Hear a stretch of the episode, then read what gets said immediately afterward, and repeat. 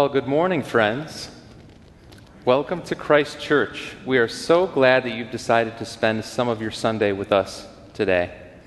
My name is Peter Solaro, and I serve on the missions team here. I'd like to offer an especially warm welcome to those of you joining us via our live stream. Perhaps you first joined us on Christmas Eve and you're now considering whether you might like to make Christ Church part of your weekly rhythm or perhaps this is your first day with us this morning. But whether you're here in the building or joining us from home, please know that you are welcomed warmly by us here at Christ Church and loved deeply by your God. God loves you. He rejoices in your worship, and He desires today and always a deeper relationship with you. We would love to get to know you better too. So if this is your first time with us, I would encourage you to reach out and connect by texting the number on your screen or visiting christchurch.us/new. If you're joining us online, you can also click the New Here button or reach out to one of the hosts in the chat.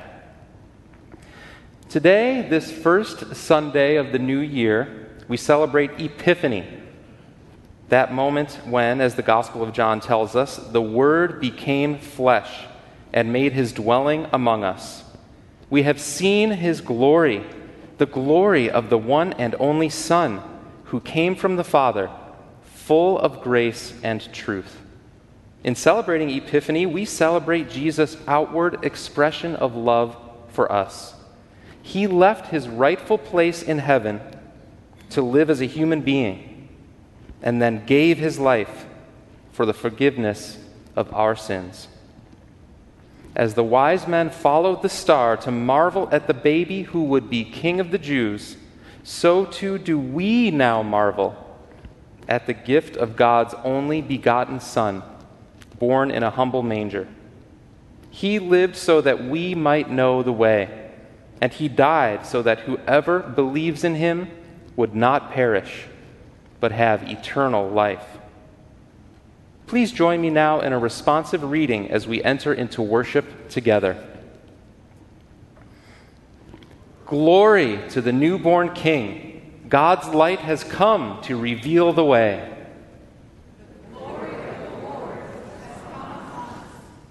God's light has penetrated the darkness. Light of God, illumine the path that leads us to healing, hope, and salvation. Glory of God, fill this sanctuary and expose the darkness that stalks our souls. Light of God, shine with such brightness that we marvel in awe. Glory of God, be with us this day as we seek to worship you.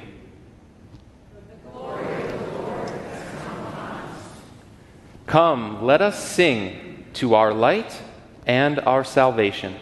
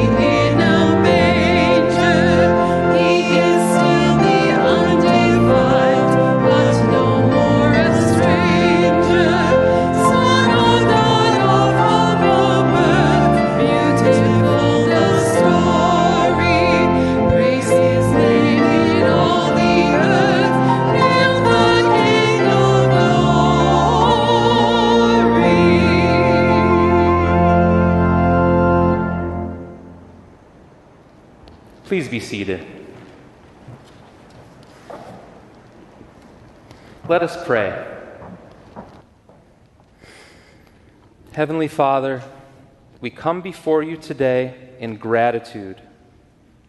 We thank you for warm meals, for warm homes, and the warmth of this church family. We thank you for the privilege of worshiping you freely without fear of persecution. And we thank you, Lord, for the gift of your Son. Fill us, we pray, with your Holy Spirit. Fill this sanctuary with your loving presence and our hearts with your peace, which passes all understanding. We confess to you, Lord, our insufficiencies, the ease with which we allow distraction to derail our discipleship, the times we allow discomfort to silence us when you would have us speak. We confess to you, Lord, our willing ignorance to your calling for our lives and the times we are quick to point out the shortcomings of others before acknowledging our own.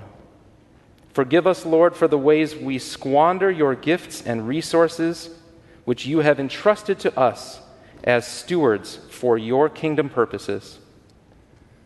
In view of your mercy, Lord, we offer our bodies as a living sacrifice. May they be holy and pleasing to you. Grant us the courage, Lord, to not conform to the pattern of this world. Instead, we pray that you would transform us by the renewing of our minds, and that we would see more clearly your good, pleasing, and perfect will. In Jesus' name we pray. Amen. Friends, hear the good news. Though all have sinned, and fall short of the glory of God. Romans 3 tells us that all are justified freely by his grace through the redemption that came by Jesus Christ. God presented Christ as a sacrifice of atonement through the shedding of his blood to be received by faith. Thus, we together can rejoice in our sufferings because we know that suffering produces perseverance perseverance, character, and character, hope. And hope does not disappoint us because God has poured out his love into our hearts through the Holy Spirit, whom he has given us. Friends, the price of our sin has been paid in full. Where, O oh death, is your victory? O oh death, where is thy sting?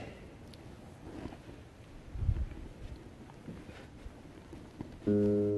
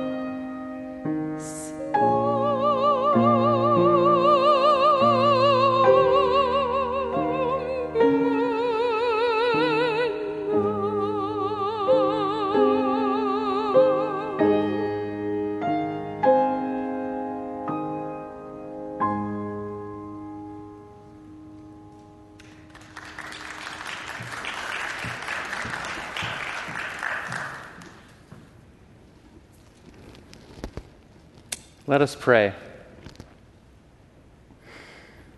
Lord, the dawn of 2021 feels to many like release from trauma. We lament the lives and livelihood lost during the pandemic. We mourn the wounds to our culture and the ways that our nation and even your church, your body, have been divided by ideology. Heal this land, Lord, and the bodies within it. Heal the hearts of those still reeling from the loss of a loved one or the separation wrought by discord. Grant us, Lord, a shared vision for a brighter future built upon your way and rooted in your truth. We pray, Lord, for those kingdom warriors, our mission partners, near and far, who labor in far flung lands and here in our neighborhood to proclaim the gospel. We lift them before you and pray for your guidance and encouragement. May this be a year of renewed strength, courage, and purpose for all missionaries as they work to make your name known in every nation. We pray all these things in the name of Jesus, your precious Son, who taught us to pray, saying, Our Father, who art in heaven, hallowed be thy name. Thy kingdom come, thy will be done, on earth as it is in heaven. Give us this day our daily bread and forgive us our debts as we forgive our debtors. And lead us not into temptation, but deliver us from evil. For thine is the kingdom, and the power, and the glory forever. Amen. Friends, it's no secret that this past year has been unpredictable and uncertain for all of us. Some of us are tentatively stepping into 2021, while others of us are running full tilt. Regardless of our outlook, we are all asking, what will life be like in 2021? Where do we go from here? We're all hoping to thrive in the new year, but what does thriving truly look like? And how do we go about it? Scripture gives us a rich vision for a flourishing and thriving life for God's people, rooted in God's promises to those who faithfully follow His word. Thus, we are beginning a new series next Sunday to explore that vision. Throughout this series, we will hear God's plan for His people to remain rooted in His love and promises, flourish in His kingdom and world, and thrive in His plan and His purposes. We hope you'll join us next week for that and think about who else you might invite to join us. As we move together into a time of offering, I'd like to share a brief story with you about a friend of mine named Eric. Back in September, I was hosting our contemporary worship service, and toward the end of the service, I mentioned that if there was anyone new in the audience or in the congregation uh, who were new to Christ Church, I would be thrilled to meet them. Eric came forward after the service to introduce himself. He let me know that this was his third service with us at Christ Church and that he was interested in learning more about how to get plugged in here. Eric and I had coffee the next Sunday, and I was enthralled by his story. As it turns out, firstly, he is a teacher at a school just a few blocks from my house in Westmont, and he has a rich background of serving with youth in a church context. His multicultural, multinational childhood has uniquely equipped him for both his career and for kingdom impact. When we met, he had a sense that God had something in store for him at Christ Church, but he was not yet sure exactly what. Today, Eric is enjoying fellowship with a 20 something small group here, and he is on a team that's seeking to develop smooth pathways for new people to get engaged here at our church.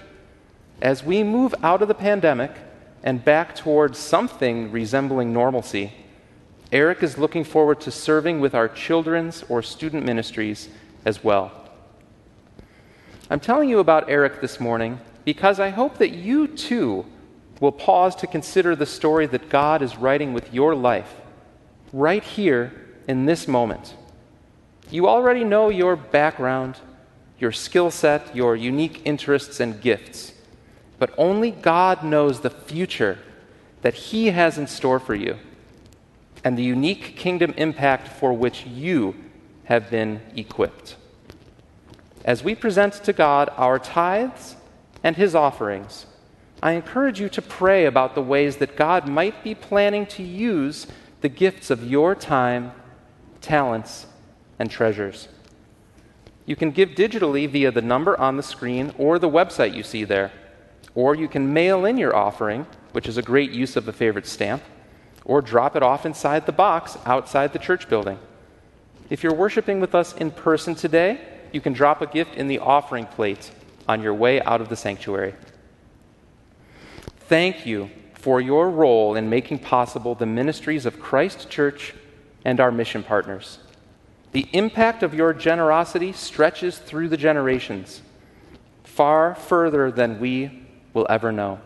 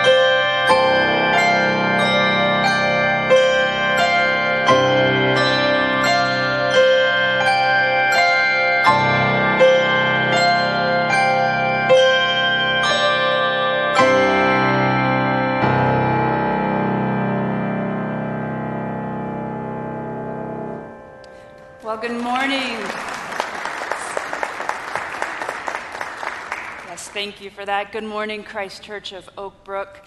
Uh, those of you who are in the room this morning, and to those of you who are joining us online, it is good to be with you once again. And I realize that to many of you, I might be a very unfamiliar face. Some of you might be thinking she looks really familiar, but some I might be new. So allow me to introduce myself since this is my first time in this space and, and joining you online after many years away. I was formerly on staff here. By the way, my name is uh, Tara Beth Leach, and I was formerly on staff here at Christ Church of Oak Brook many years ago. And then uh, for several years, I was out in Southern California as a senior pastor at a Nazarene church there in Pasadena. And recently, my family and I, we have moved back here to be near my parents and near my dad, who is fighting stage four cancer. And I am thrilled to be back here among the pastoral staff here at Christ Church. And I am so looking forward to digging in the Word with you this morning on this Epiphany Sunday. And so I want to begin by asking you a question this morning. I want to ask you, what if? What would you say to me? If I told you that I believed, that I knew what your purpose in life is. I suspect you might be thinking, that's presumptuous. You don't know me. How could you presume to know what my purpose in this world is? But you see, it's not just your individual purpose. This purpose that I'm talking about is our collective purpose. It's God's big, grand, and seemingly audacious purpose for us in this world. In fact, this purpose is something that I believe so much in that I burn to preach about it. It's why I wake up in the morning. It's the very reason that I am a pastor. And I believe that this purpose, in which we collectively together have been called to live out, is before us with an incredible opportunity in 2021. In fact, I believe that 2021 is an incredible moment for us, perhaps more in our lifetime, to live out this purpose more than ever. And so, what I want to do with you this morning is unpack exactly what this purpose is. And this isn't just any purpose, but this is a purpose that I believe is rooted and the grand narrative of God. And so we're going to go back to the beginning and we're going to walk through some passages in the Old Testament, and then we're going to arrive into our main text this morning in Matthew's gospel after discovering what our purpose is, and then I'm going to tell you how to live it. And so before we dig in together, let us pray. God, we thank you that you are a God that sees us that if we have breath in our lungs this morning, we have a purpose. That if we are here this morning, you have created us for something. And God, for those who are thirsting and longing to know what that is and wanting more out of life, I pray that you would give us a collective vision for what that can look like in 2021. So, Lord, we thank you that your spirit is here we thank you that you are a God that speaks to us through the proclamation of your word. So, in these next few moments, would you open up our hearts and minds, and may we collectively hear from you? And Lord, I pray that my words would not just be my own, but yours. So, may my words bring you honor and glory and edify your people. Lord, have your way. In the name of Jesus, we pray. Amen. In the beginning, God created. God created a grand and glorious and beautiful creation. God created Adam and God created Eve. And God called Adam and Eve to rule over the earth, to rule over creation. God made a very good, good world, a very good and beautiful and grand creation. And as we know the story goes, it was eventually humanity that pulled that thread that caused everything to begin to unravel. And when that unraveling happened, we see a backdrop in God's very good world and God's very good creation. We see sin and evil enter into the scene. We see humans turn against one another we see humans turn against creation. We see war, violence, murder, wickedness.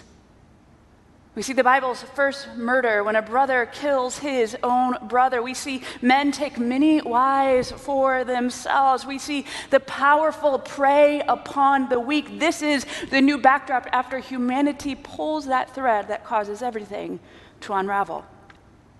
As a result, God looks over God's creation, and it tells us in Genesis chapter 6 5 that the Lord saw the wickedness of humankind, and it was great in the earth and that every inclination of the thoughts of their hearts was only evil continually.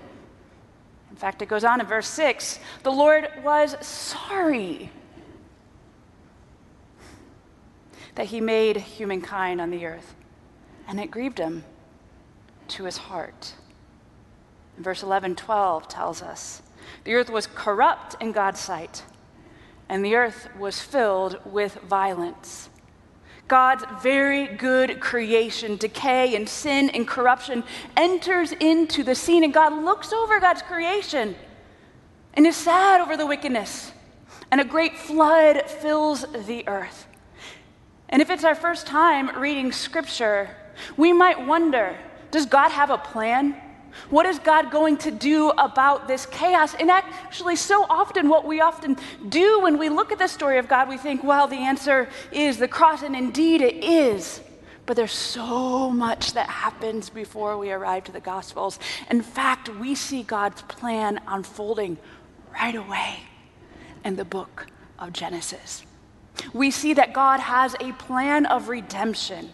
After the flood, we see the reminder of the rainbow that God would redeem God's very good creation.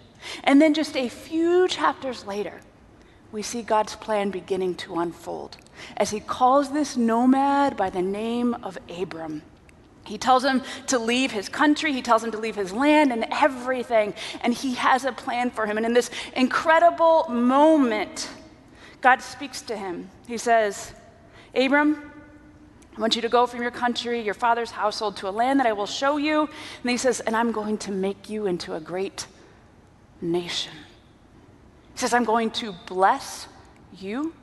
He says, I'm going to make your name great, and you will be a blessing. I will bless those who bless you, and I will curse those who curse you, and all the peoples on the earth will be blessed through you. If you were listening, you might have heard a repetitive word, and that is blessing. As God moves in with this plan, we will see that this plan, later, we see that it will be as numerous as the stars in the sky, that God is going to call for himself a people. And this people would live in such a way that they would be a blessing not only to one another, and not only would they experience the blessings of God, not only would they experience the blessings of their life together, but actually those on the outside would be attracted to these people because of their life together.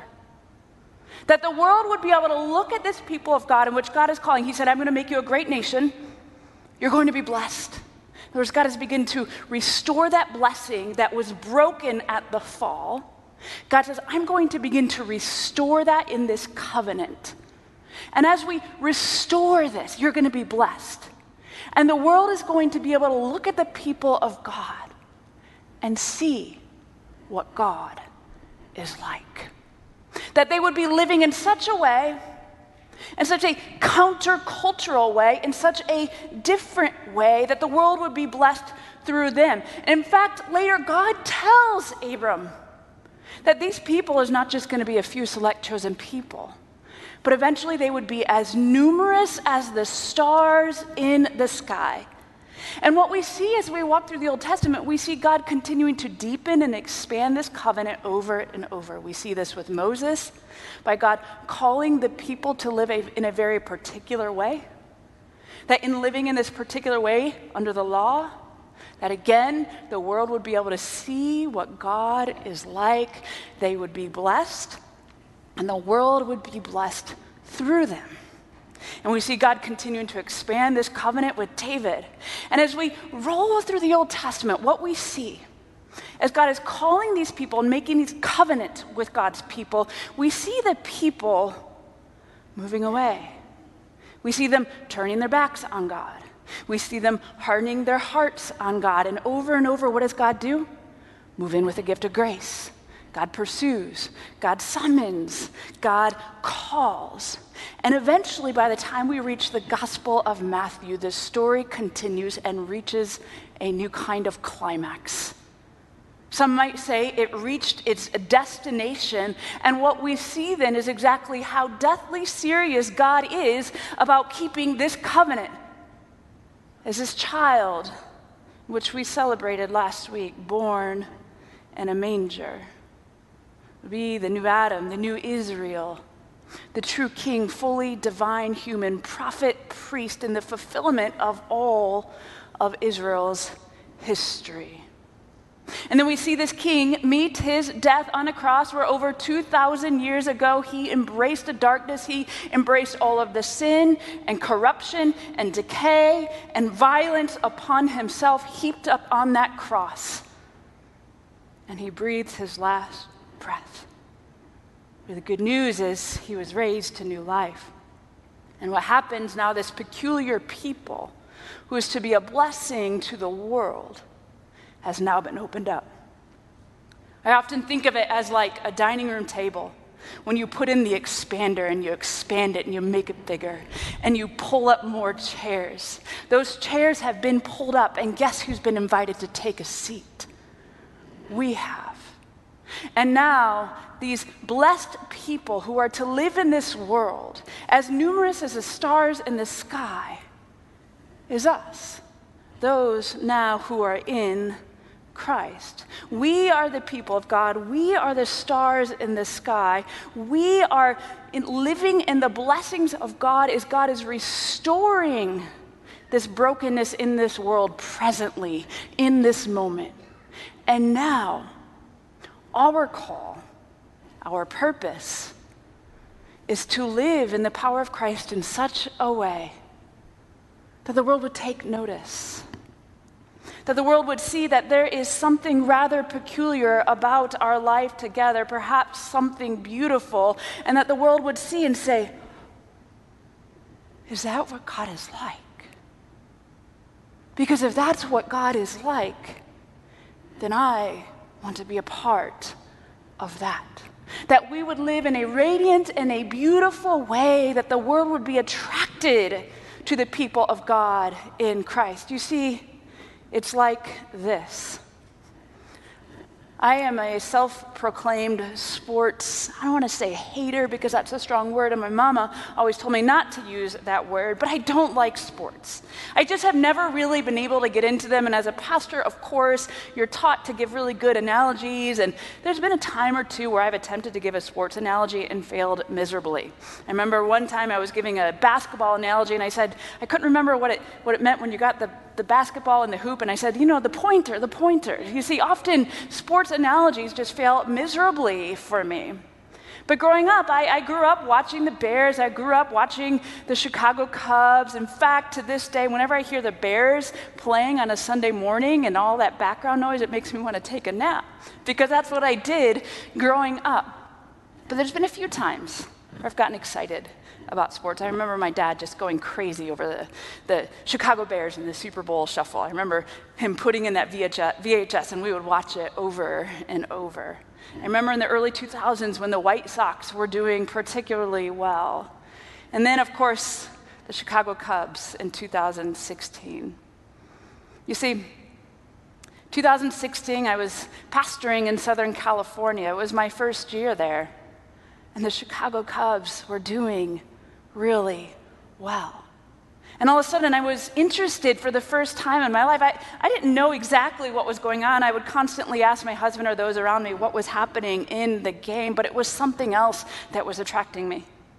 So I can remember going through my Facebook news feed or turning on the TV and seeing my people, Chicago people, in the streets and in the stadium, chanting and seeing Go Cubs Go. If you can remember that scene of all the fans outside of, of Wrigley Field, and they were just celebrating. They were so happy what was going it was a moment for our city. It was a moment for Chicago. And I remember looking just longing to be there. I felt like I was missing out on something. There was a togetherness that you could see there in the streets that strangers were suddenly best friends and hugging, and there was weeping in the streets. And as I looked upon the celebration, I suddenly wanted to be a sports fan. I suddenly wanted to be a Chicago Cubs fan. And it wasn't just the sport itself that attracted me, but it was, if you will, the witness of the people and their celebration and their life together. You see, it had that kind of effect of an outsider looking into the community of the sports and wanting to be a part of that. And I often wonder what if we, the people of God in Christ, the stars in the sky now, those of us who are in Christ, who are to be a blessing in this world, what if we lived in such a way that the world and those who are on the outside, those who would say, I'm spiritual but not religious, those who would say, I'm just not into that whole church thing, those who would say, you know, those Christians, I'm not so sure about them. But then there's something about the community and their love and their radiance and their life together and the ways that they treat and care for one another and the ways that they hold one another up, that we too would be able to attract outsiders. You see, this is our purpose that we would live in such a way that we would display to the world that God is alive that we would display to the world that God is light, that we would display to the world that God is love, and they wouldn't just hear it from our mouths, but they would see it in our lives. And of course, there is no one that did this better, that is, attracted outsiders, than Jesus himself. Let's take a look at Matthew's Gospel, chapter 2. We're going to look at a few verses beginning at verse 1. After Jesus was born in Bethlehem in Judea during the time of King Herod, Magi from the east came to Jerusalem and asked, Where is the one who has been born king of the Jews? He saw a star when it rose and have come to worship him. When King Herod heard this, he was disturbed, and all Jerusalem with him. When he had called together all the people's chief priests and teachers of the law, he asked them where the Messiah was to be born. In Bethlehem in Judea, they replied. For this is what the prophet has written. But you, Bethlehem, in the land of Judah, are by no means the least among the rulers of Judah. But for out of you will come a ruler who will shepherd my people in Israel. Then Herod called the Magi secretly and found out from them the exact time the star had appeared. He sent them to Bethlehem and said, Go, search carefully for the child. As soon as you find him, report to me so that I may go and worship him. After they heard the king, they went on their way. And the star they had seen when it rose went ahead of them until it stopped over the place where the child was. When they saw the star, they were overjoyed. On coming to the house, they saw the child with his mother Mary, and they bowed down and worshiped him. This is the word of the Lord. Thanks be to God. These men were indeed outsiders. They were Gentiles. They were magicians, perhaps Zoroastrian priests from Persia who would have traveled from an occult some 1,000 miles away. They discerned, somehow through reading the stars, that a king would be born in Bethlehem. And they would travel such intense terrain, to see, to bow down, and to worship, to get a glimpse of this radiant king. And what is so striking about this story is these, these men, these wise men, arrive in a super city.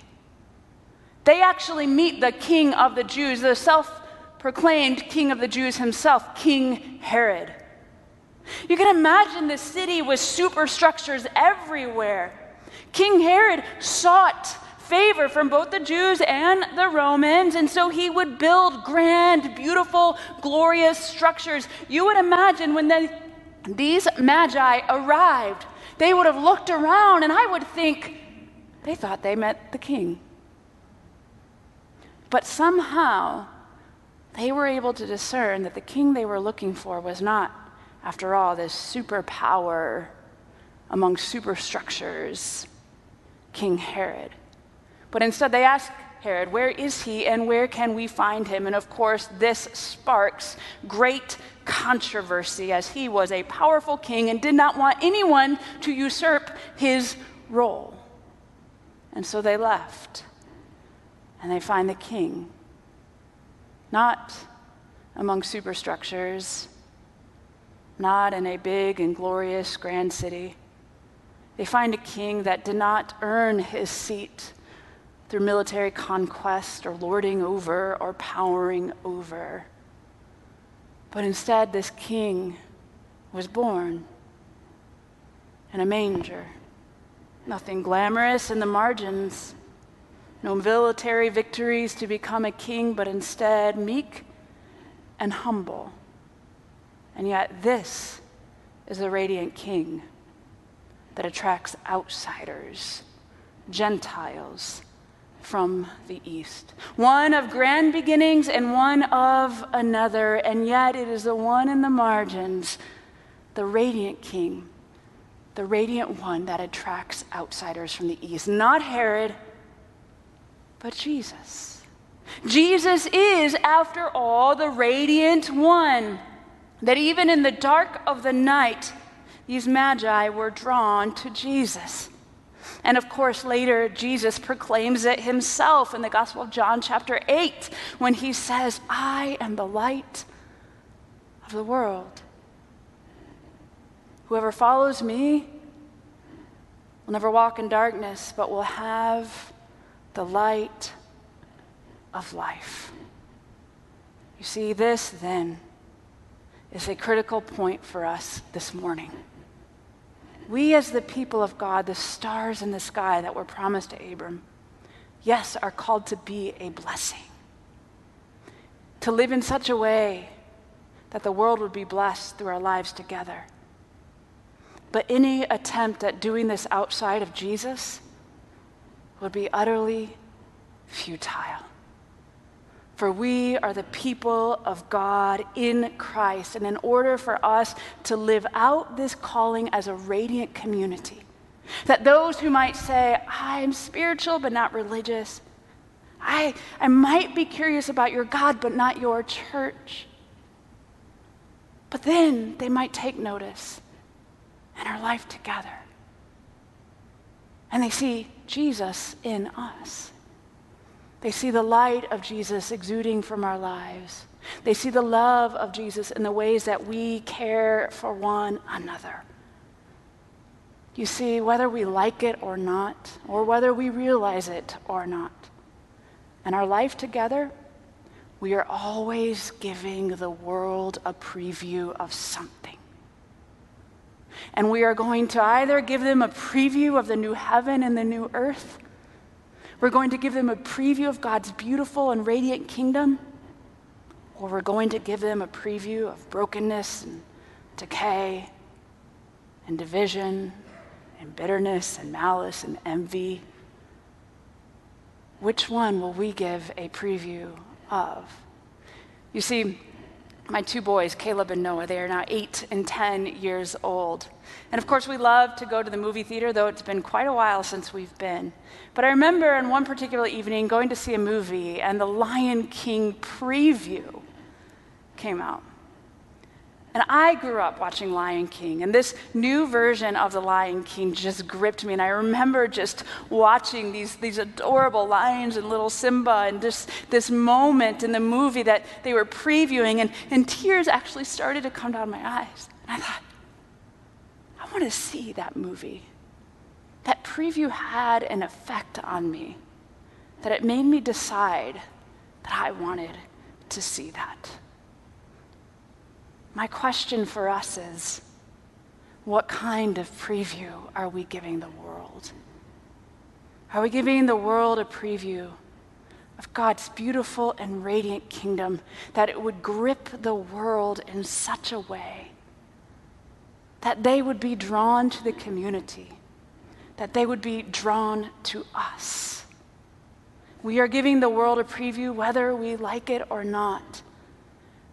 And perhaps the ultimate question for us if we understand our purpose this morning, my question for you is Are you connected to the Radiant One Himself? Is your heart and mind connected that in the mornings when you wake, you are walking in the power and the presence of the Lord? That you are impelled and propelled and emboldened and empowered by the Spirit of the living God? That the love of God would exude from you in such a way that those around you, that your children, that your grandchildren, that your nieces, that your nephews, that your friends, that those who might say, I'm not interested. Do they know you are Christians by your love and by the light that exudes from you? Let us pray. Living Lord, we thank you that you have given us a purpose. To live in such a way where our lives display your goodness to a weary world. Lord, we pray that we would choose to live into that today in 2021. That we collectively would lean into the radiant source, King Jesus and that the world would know that we are indeed your children. In the name of Jesus, we pray. Amen.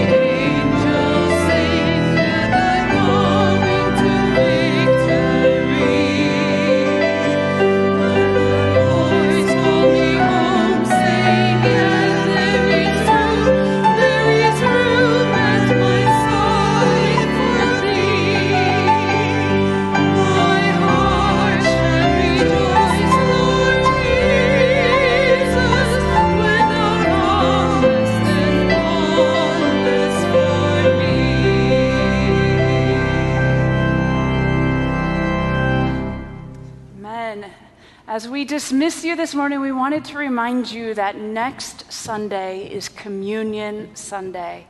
And so we hope to be able to see you there, and you will be able to find more information about that, of course, on christchurch.us.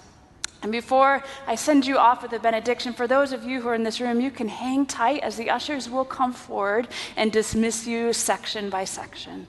And so now, dear ones, may we go in the power of the Spirit today connected to the radiant one King Jesus himself, the light of the world, so that we together collectively may go live in our purpose and be light as Jesus calls us to be.